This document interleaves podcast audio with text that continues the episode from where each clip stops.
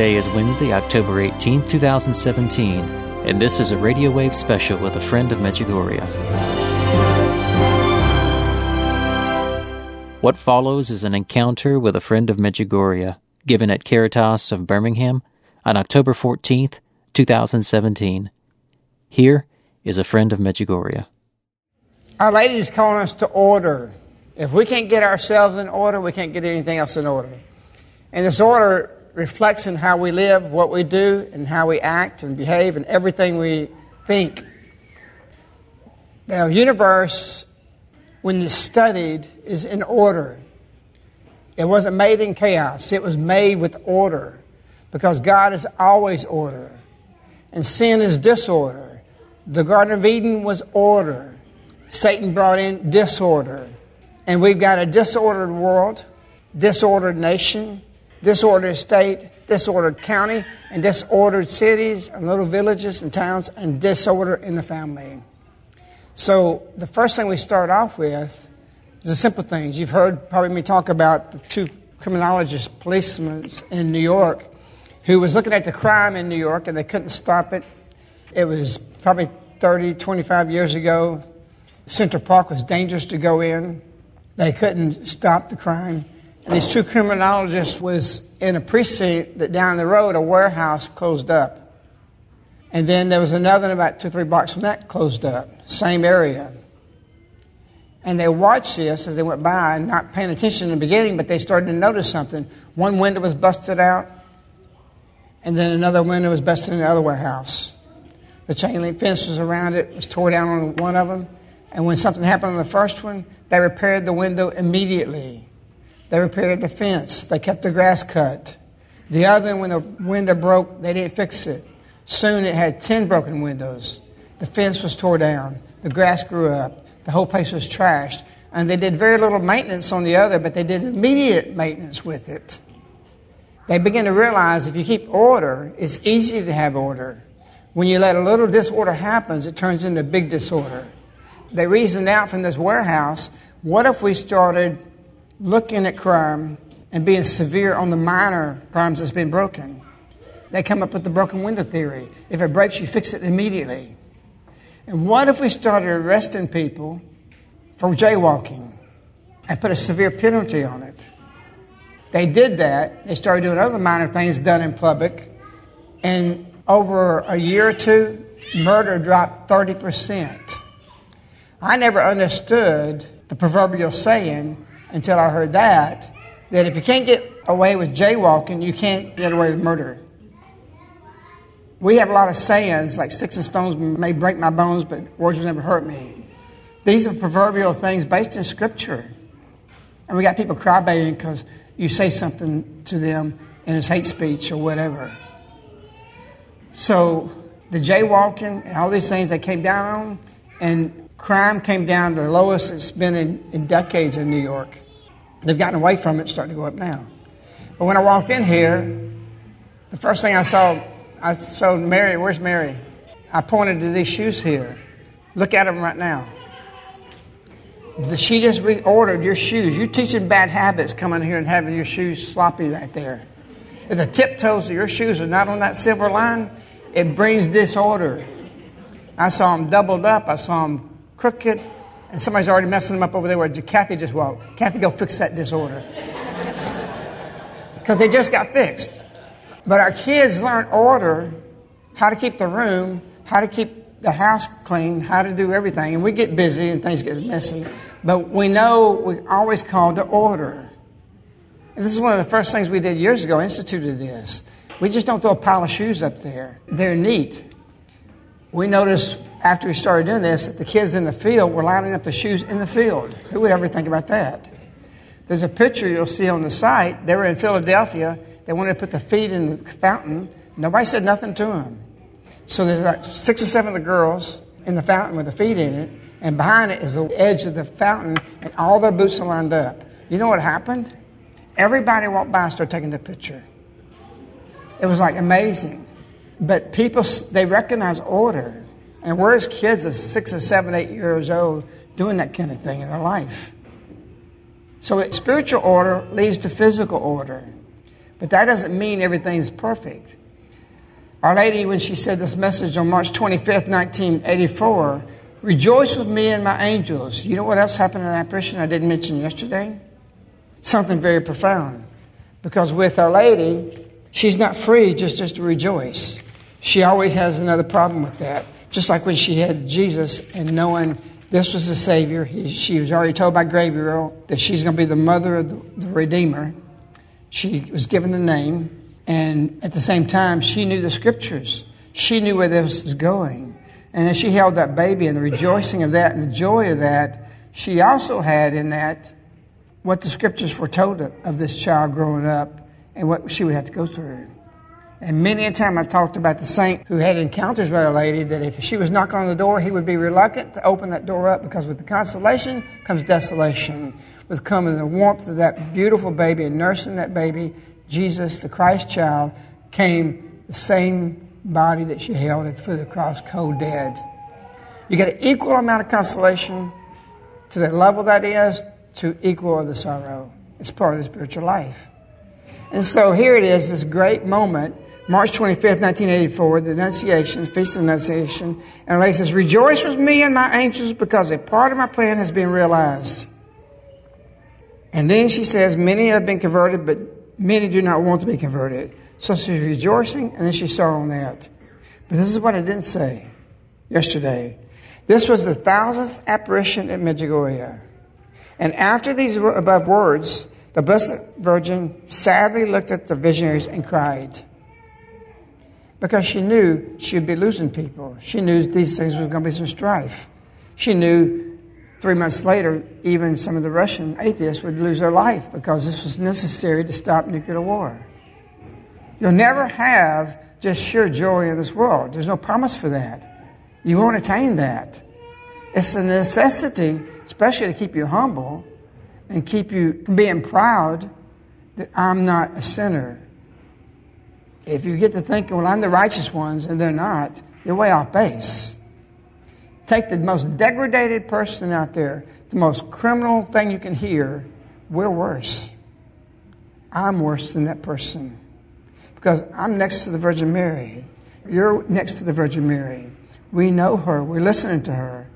Because we're so close, because we're aware of what's going on, we are in a position that we have to first look at ourselves before anybody else. And that's the only way you can condemn sin.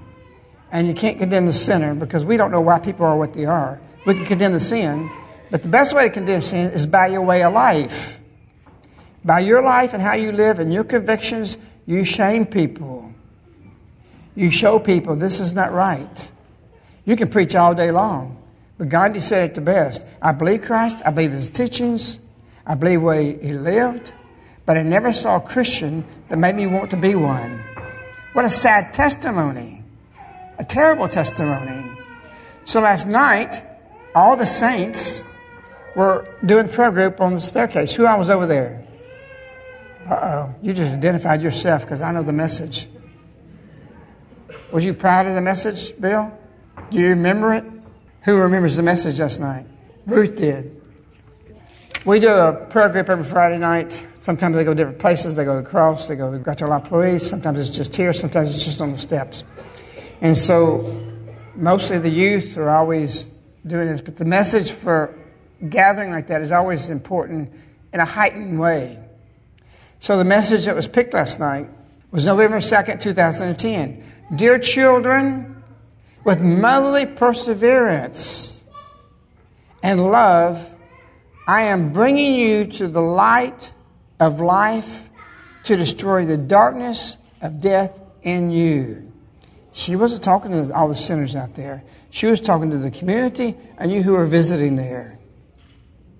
To bring the light of life in order to destroy the darkness of death in you. That means you've got darkness in you. That means you have death in you. And we don't like to get these messages. But we don't reject it. We accept it because we are sinners.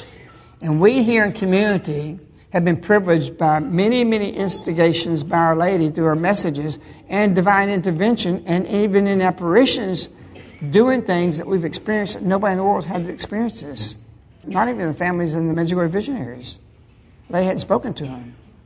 We've had so many beautiful moments that we are accountable higher than the worst sinners in the world. And that's our position. We have to have that position. And she's saying that. To destroy the darkness and death in you. We had Maria, and you may have heard the story, but it's so beautiful. And these are the kinds of things we, privileged with things we don't deserve. Johnny and Annie, where are they? They're not even here, them sinners. They're probably sleeping in, huh? No, they're in the kitchen. They were going to get married. We were real busy. We had a lot of things going on. And our weddings, if you've been to them, how many people have been to the weddings here? There's nothing else like it. They're three hours long. They do our adoration in what we call the tents of the solitude on both sides of the church. They don't see each other. And they do, we do an hour adoration for the marriage. The, the, it's a two day, it's a wedding feast of Cana. Everybody, the first time we did it, says, I wish I could get remarried again. It's beautiful. And we didn't just come up with it, we came up through the messages. How should our people here get married? And, and a lot of people copied across the United States. But nevertheless, we had a lot of preparation. We put a lot of efforts into the weddings and what we do and keep it spiritual and something of life and something beautiful. So I told everybody we were going to stop a couple of days before the wedding and go to the bedroom and pray. I told them I'd be gone. I had a meeting and I would come back and y'all start the rosary at a certain time. I think it was like 8.30. But anyway, being there praying, I'll get there. If I'm late, y'all start the rosary. Don't wait for me. So they started the rosary, and then I arranged for Joan and Ruth wanted them to put a, a little CD player in there. And I walked in and said, I'm going to play a song. I stopped the rosary. They were in the first decade. And I want you to think about we're hustling and bustling. We're got all of our, we're being Martha. We're getting ready for everything. We need to really reflect and go back into prayer and realize what we're about to experience with this wedding and getting preparation, get our hearts set right. And so I started the song. I said, You close your eyes, don't open your eyes until this song is over. So we played the song. Everybody's got their eyes closed. They took it seriously. We're around the bed, we're packed in there. And out of the blue, Maria steps into the bedroom. Nobody knew she was here. That's where I went to pick her up at the airport, her and Paulo. They come to the door in the bedroom. And I didn't expect Maria to do what she did. She picked toed right to the bed where she normally does and kneels down. Nobody saw her come in the room. So look at this scene. Everybody's praying. Nobody's even imagining that could even be a remote possibility. And the song ends. I said, "Open the eyes." And you would think everybody in that room had apparition because they did. They pandemonium. I mean, it went crazy. Everybody was shocked. Everybody said for a long time. I remember Jacinta just looking like, because you close your eyes, then she's there. Within 15 minutes, Our Lady's appearing there.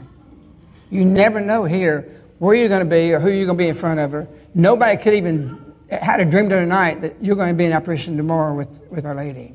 So within 15 minutes, Our Lady appears and they were so loud in there. Just the joy was like incredible. It was such a beautiful moment. Maria was happy. Paulo was happy. It was, it, the community was just in shock and awe. So anyway, Our Lady goes in the apparition, and afterwards asked Maria, what was the Lady, what did she do? She said she just stood there and looked, just like well, someone just sent that. She was looking at us in some kind of way that was different. I said, was she tranquil? No. Was she happy? No.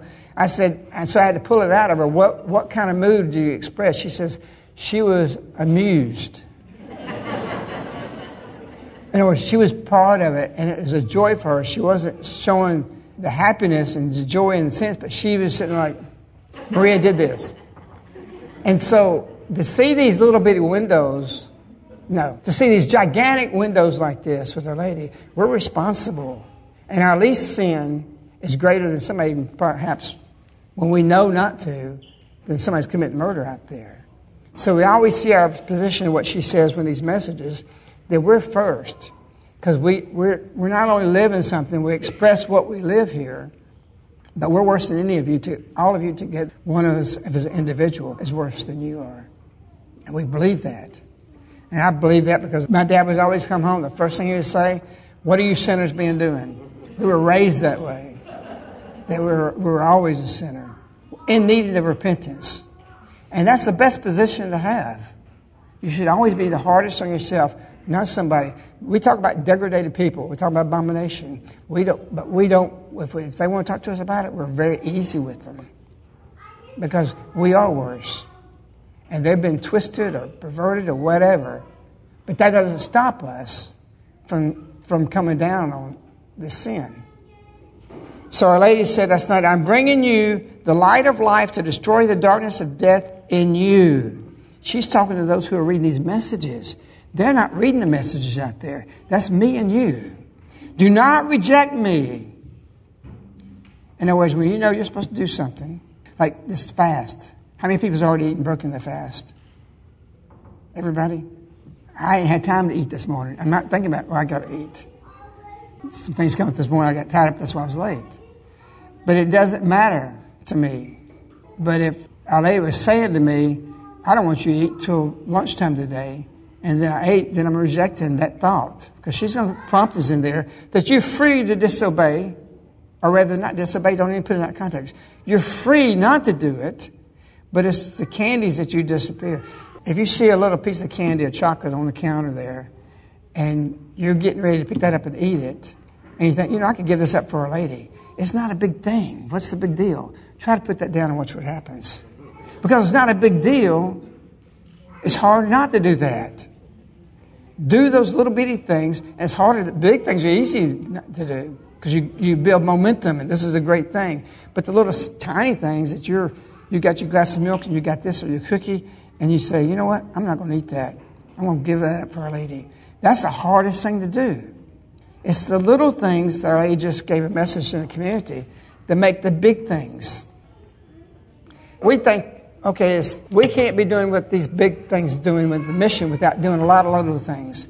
Everything's built up by molecules or matter on a micro scale. And that's your spiritual life. It's the little things that's going to make you strong, not the great things. Oh, I achieved this, I did so, I did not day bread and water fast. Those things are only powerful if they've got a foundation of a daily life of sacrifice. February 25th, 1988. Sacrifice your life for the salvation of the world. St. Francis wasn't told this. Padre Pio wasn't told this. St. Catherine wasn't told this. You've been spoken to by the Virgin Mary as your personal message of February 25th, 88. I'm asking you if you want to, I'm inviting you in this time of grace to sacrifice your life for the salvation of the world. And a sacrifice is a continued martyrdom throughout your whole lifetime. It's easier to just die. And once you start going through conversion, and it starts costing a lot for your conversion, for the deeper you go, you will say to yourself, it's easier just to die. It's just easier to pass on. No, you're copping out. God's got plans for you. Our Lady didn't say on the Thursday message, without real intent to live through this persecution and difficulties, that God wants to test you through your daily chores.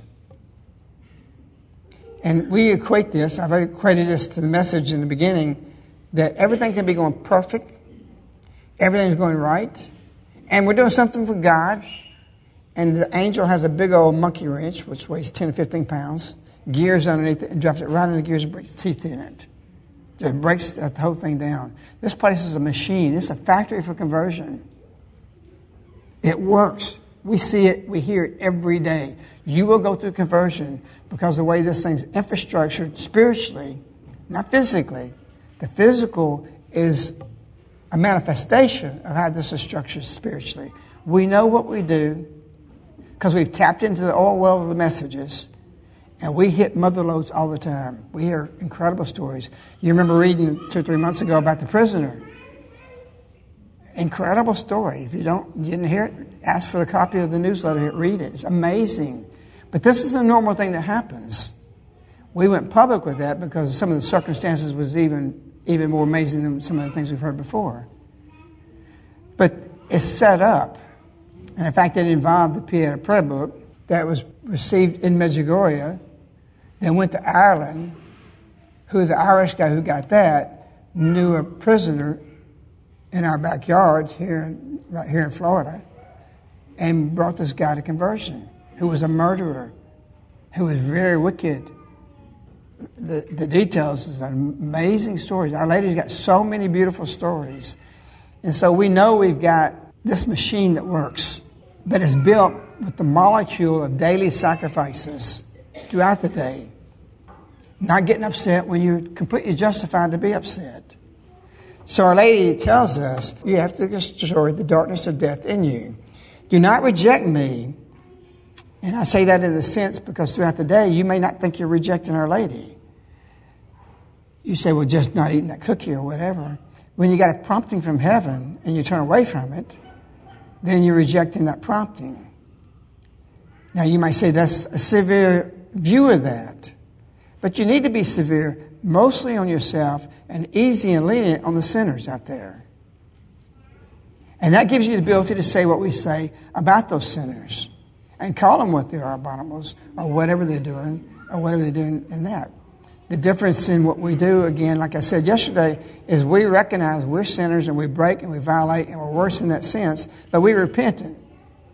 The other side of darkness, that walks in the darkness, that embraces darkness, believe they're the ones on the moral and that they don't sin and they don't recognize their need for repentance. Do not reject me, my children. Stop and look within yourselves. Conversion is a necessitates that you have to look at yourself always. I mean, throughout the day, you will make a judgment on somebody. When you're walking downtown, or you're walking this, or you're at the malls, or you're at work, and it's just our human nature to do that. You're at the airport, and I have binded myself when I get mad at somebody in front of me because they're on the stupid cell phone and they're sitting there through a light, and I start getting upset with them, I give them a special blessing to cancel out my judgment against them. And I don't like doing that because I like to do something like ram the car into them. so to atone for my bad judgment and going there, I always say, okay, Mary, I'm going to give that person a special blessing. If they're ugly to me at Walmart or whatever out there and, and I didn't do anything, they're having a bad day, and I start thinking, you creep, I come back and say, okay, I'm sorry I said that, Mary. I want to give this person a special blessing. You mark that person for conversion. And I sometimes add a Hail Mary to that. Stop and look within yourselves and see how sinful you are. Be aware of your sins and pray for forgiveness.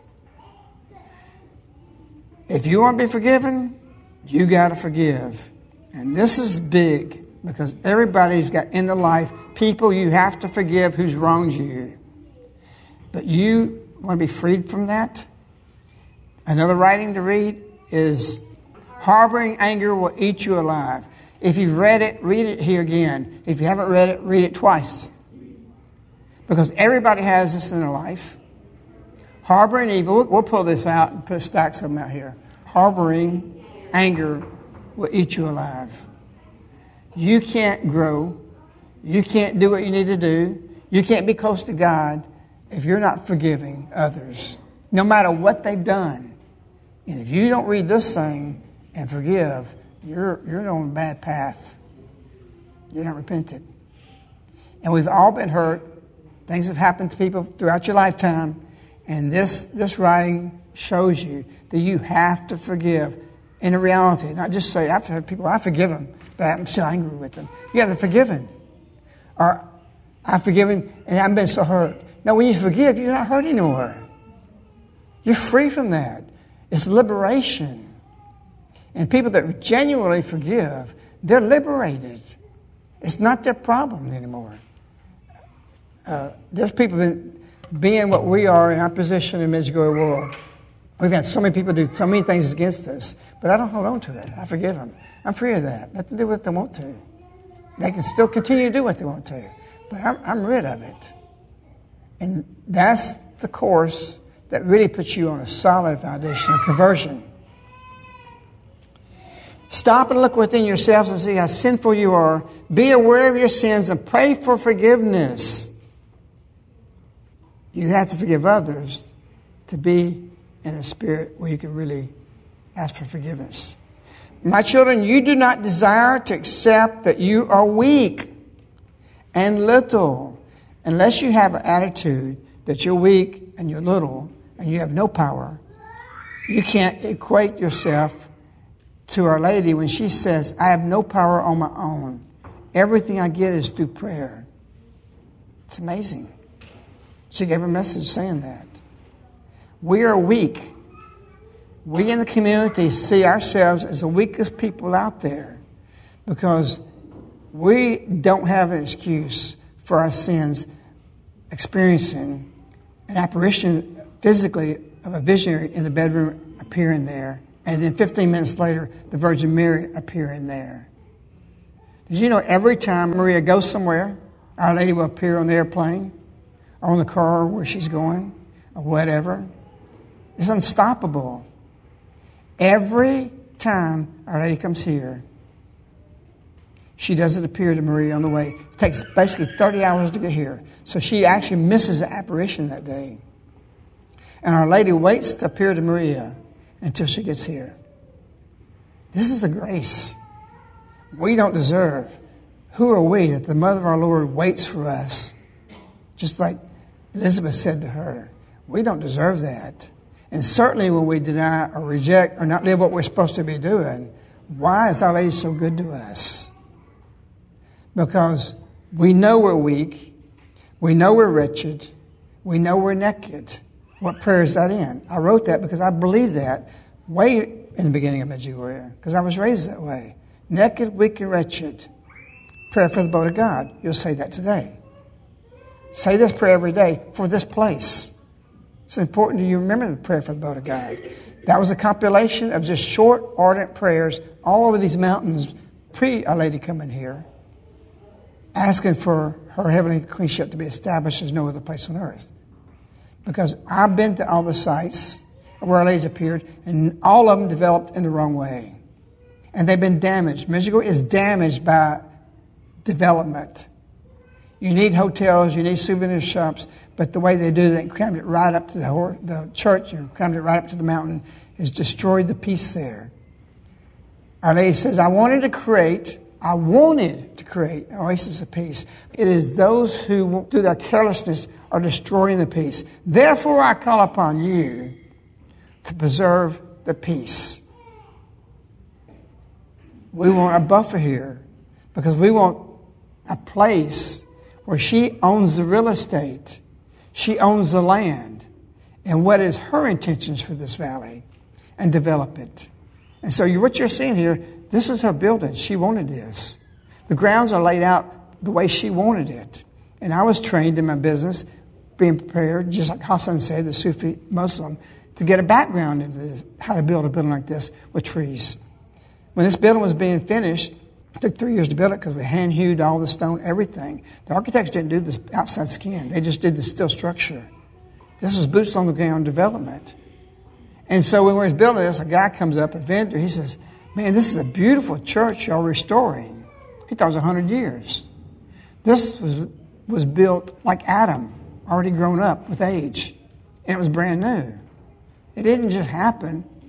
It came through a lot of cognition, yes, experience, and my experiences in business, laying out buildings. But We put this place in the worst place on this 25 acres here, in a hole. Why? Because from the beginning, from the front, we didn't want it to look like a huge building. You go through it, this thing's bigger than it, it looks like it grows. You go in the front, it's smaller, quaint, it's nice. All this is walking with God to create an environment that physically manifests what's in our heart. So Our Lady is telling us, My children, do not desire to accept that you are weak and little. She's telling you, have to accept that. And by that, you know what you do. Our Lady did it. Jesus did it. God the Father did it with the help of the angels. I begged Our Lady to send 5,000 angels to this valley and let the porthole be open, free, just like Jacob in the ladder when he fell asleep in the field. And I believe that happened. And I was praying for that before Maria came. And there is that. You can get up in these fields, you feel that presence. And this place is developing in that way. Not in the next year, not two years, but over time it's transformed. Because we know we're weak and we're little and we depend on God. And that's where St. Paul said in the scriptures, I'm at my strongest when I'm at my weakness. Because that's where I call upon God that I can't do it.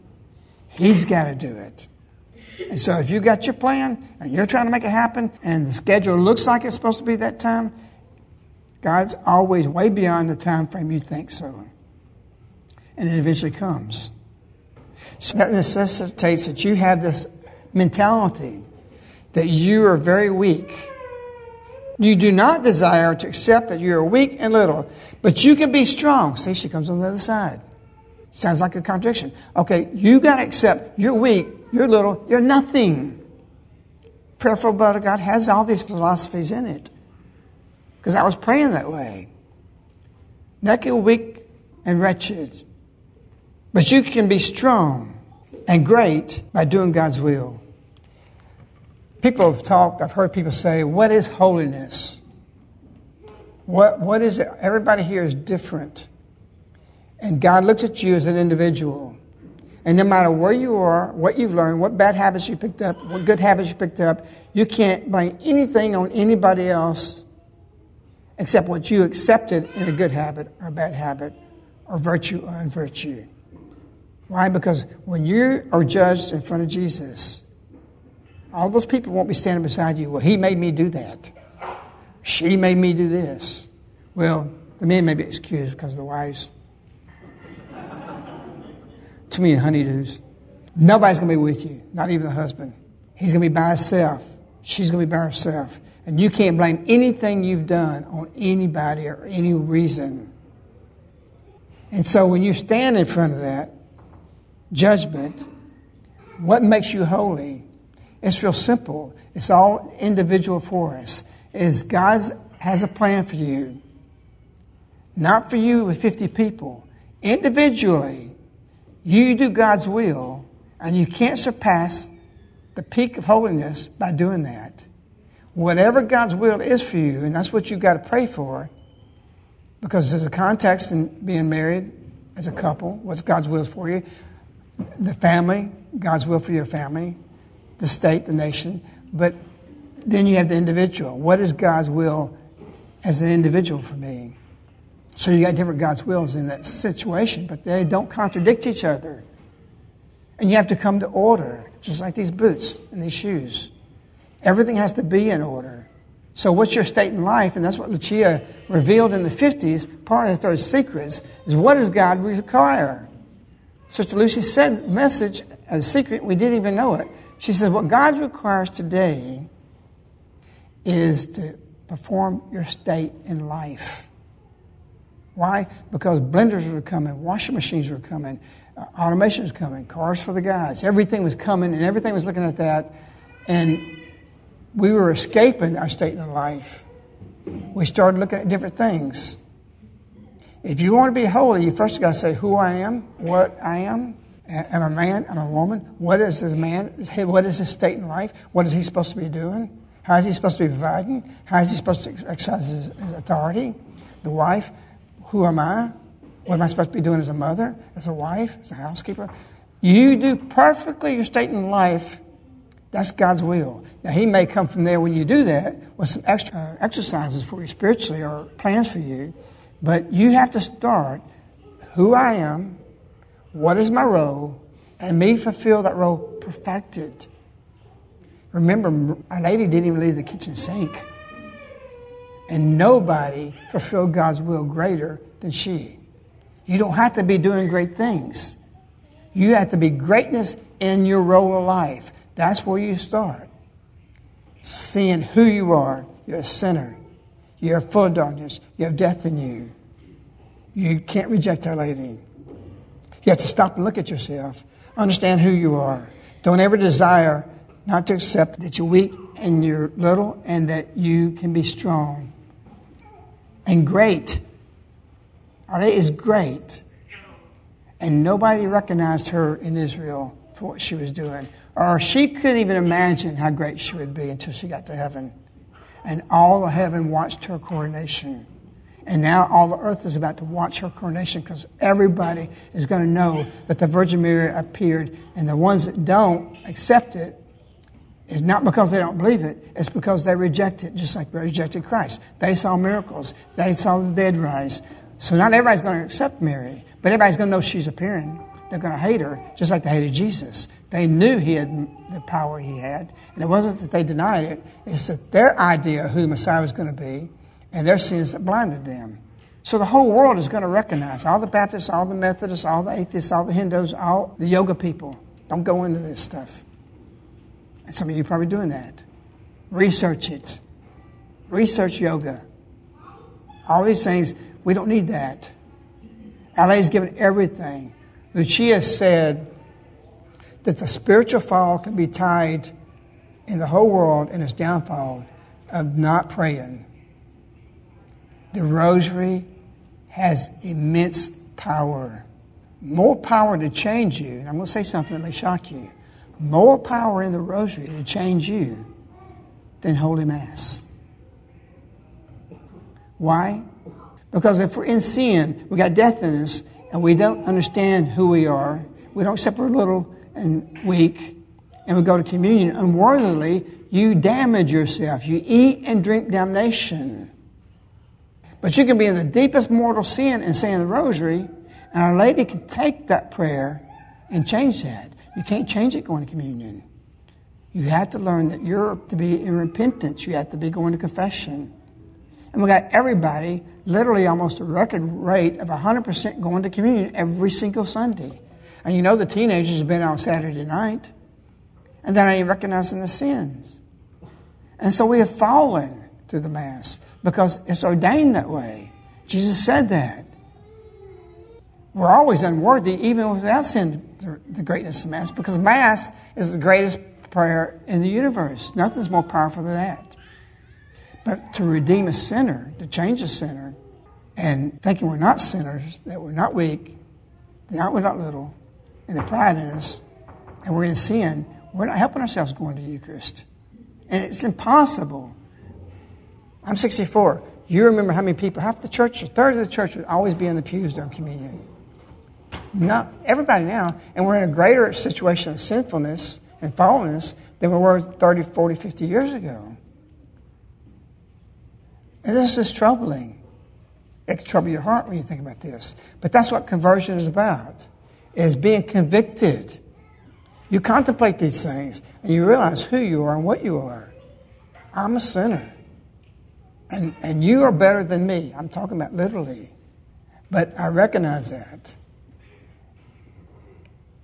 Father Ken Roberts said, when he goes to the convents and he hears confession of them, he says, these nuns, they're, they're uh, cloistered, and he was talking about their sins.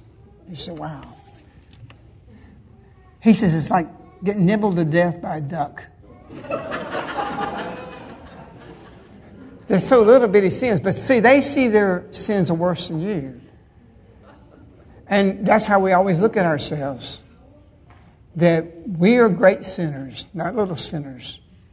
Because to much is given, much is expected. You're hearing things people will reject right now that you can accept, or maybe you're having trouble accepting it about the rosary or mass, that thing, because nobody understands that. I'm not demeaning Mass. I'm telling you how powerful Mass is. It will bring you damnation. It will bring the culture down by taking and doing and not being repentant. The rosary is so powerful to change the direction of the world because Our Lady has the grace through that to bring conversions to sinners more than all the angels put together. Think about that. We've got to change our ideas. We've got to change our mentalities. We need to be formed by the messages and transform our life and others by our life. Our Lady ends up with this. And so, that one point you do God's will, you seek God's will, then you're at the highest you can be in holiness. You don't have to do something great. You don't have to start a mission like this. You don't have to do anything. You just need to go home and make a checklist. This is my state in life. Am I really fulfilling that state in life? You're better off doing what the sinner went to give his sacrifice at the altar and pray, but he wasn't right with his brother, and he left to go make amends. God wants you to make amends in your state first. Then you adore him because you got a foundation to really go there and really praise him because your house is in order. Literally. Your house is your state. Your house is your house. Your house is your job. Your house is your church. Until we get this, we're never going to go anywhere. We're never going to change the world. And lady wants to change the world because she said June 25th, 1987, God desires the conversion of the entire world. And until your world's conversion by your state in life changes and grows holy, nothing else will. We carry a big responsibility. And she's hard on us. She's difficult on us. We had a nine day fast. We ended it. We were so busy. My heart wasn't into it. We picked the main message how we're going to break our fast. And this is, this is the message we got for this nine day fast, really, and 10 day fast for the community on the steps. I take this as our ending fast message. It's hard. So we're all there, and we get the message. And RA says, The fast you just finished was not done with the heart, do another one. Nine days. We think, oh, great. So and it was true. We knew. We knew where our hearts were. We just did it because we was just doing it like the Pharisees. And we were Pharisees. We didn't know that until we looked into yourselves and see how sinful you are, that we wasn't sincere in even what we were doing. We didn't really have our heart into it. We was doing it because everybody else was doing it. And that's what we decided to do. Okay, this is the fast comes up. But that was a real lesson for us because we had to turn around within a few weeks and just do another nine day fast. And it was very profound and very powerful. And the message we picked was incredible. I don't remember, does anybody remember what that message was after we had to do the second nine day fast? Something you did is pleased me, this pleases me or something. But it was something to the effect like, you know, okay, I accept this fast. This pleases me. So you might have to do it one, two times, whatever you're going to be doing. But lady's calling you to perfection. And that's not a pleasant thing to do. So she says, Give me your cleansed heart that I may illuminate them with the light of life, my son. You can't have Jesus. You can't have what you're supposed to have until you do one simple thing God's will. It comes down to that. Because we have people come back from Medjugorje, they think, I got to start this ministry, I got to do that. Your, my ministry, when I came back from Medjugorje, was my family. My Medjugorje, following Medjugorje, put in practice, was my community, was my family. I wasn't thinking anything about what this is about. In fact, I was divesting myself from my business and my assets. I was cashing it all out and giving it over to Caritas and setting myself up so I could go years without even, because I know Caritas couldn't pay support on that. But I was just seeking the change in my family. I made radical changes, and it cost me to do that. It was very difficult and a lot of suffering, but we did that. And only then, within five or six years of that, then the community Our Lady asked for could be started to join the community already here, which is my family. So Our Lady has a plan for you. You need to spend your time in prayer, thought, being convicted, and be hard on yourself. Not everybody else for your problems. You, the problem, one, two, three, four, is me, whoever I point to. It's how I deal with difficulties. Jesus never looked at everybody as the problem and what he was teaching. He was telling the apostles, you know, what, how do you react? It's not how you do a task. We always, I always tell people here, it's not how you build a house or a barn or something here, the finished product. It's how you do it along the way. Are you in peace with each other? You can have construction plans for a contractor here and another contractor here, the same house, they built side by side, and one is fighting with each other, they're cursing each other out, they're, they're, they're mad, they're angry, and both houses end up the same way. And this was in peace, quiet, working together, and joy. The result may be the same thing on construction. And so we have this thing we talk about. It's not what we finish with, it's how we finish it. And that's your day when you wake up to the nighttime. How did you go through? Not your spouse, not your children. How do you react? You focus on yourself, and that's what attracts people because they want to imitate that and they want to be that way. This has been a special encounter with a friend of Medjugorje, given at Caritas of Birmingham on October the 14th, 2017, where many hearts experienced the deeper conversion. Re listen and spread to all your family, friends, and all your social media so they too can better understand God's plan and how to find it.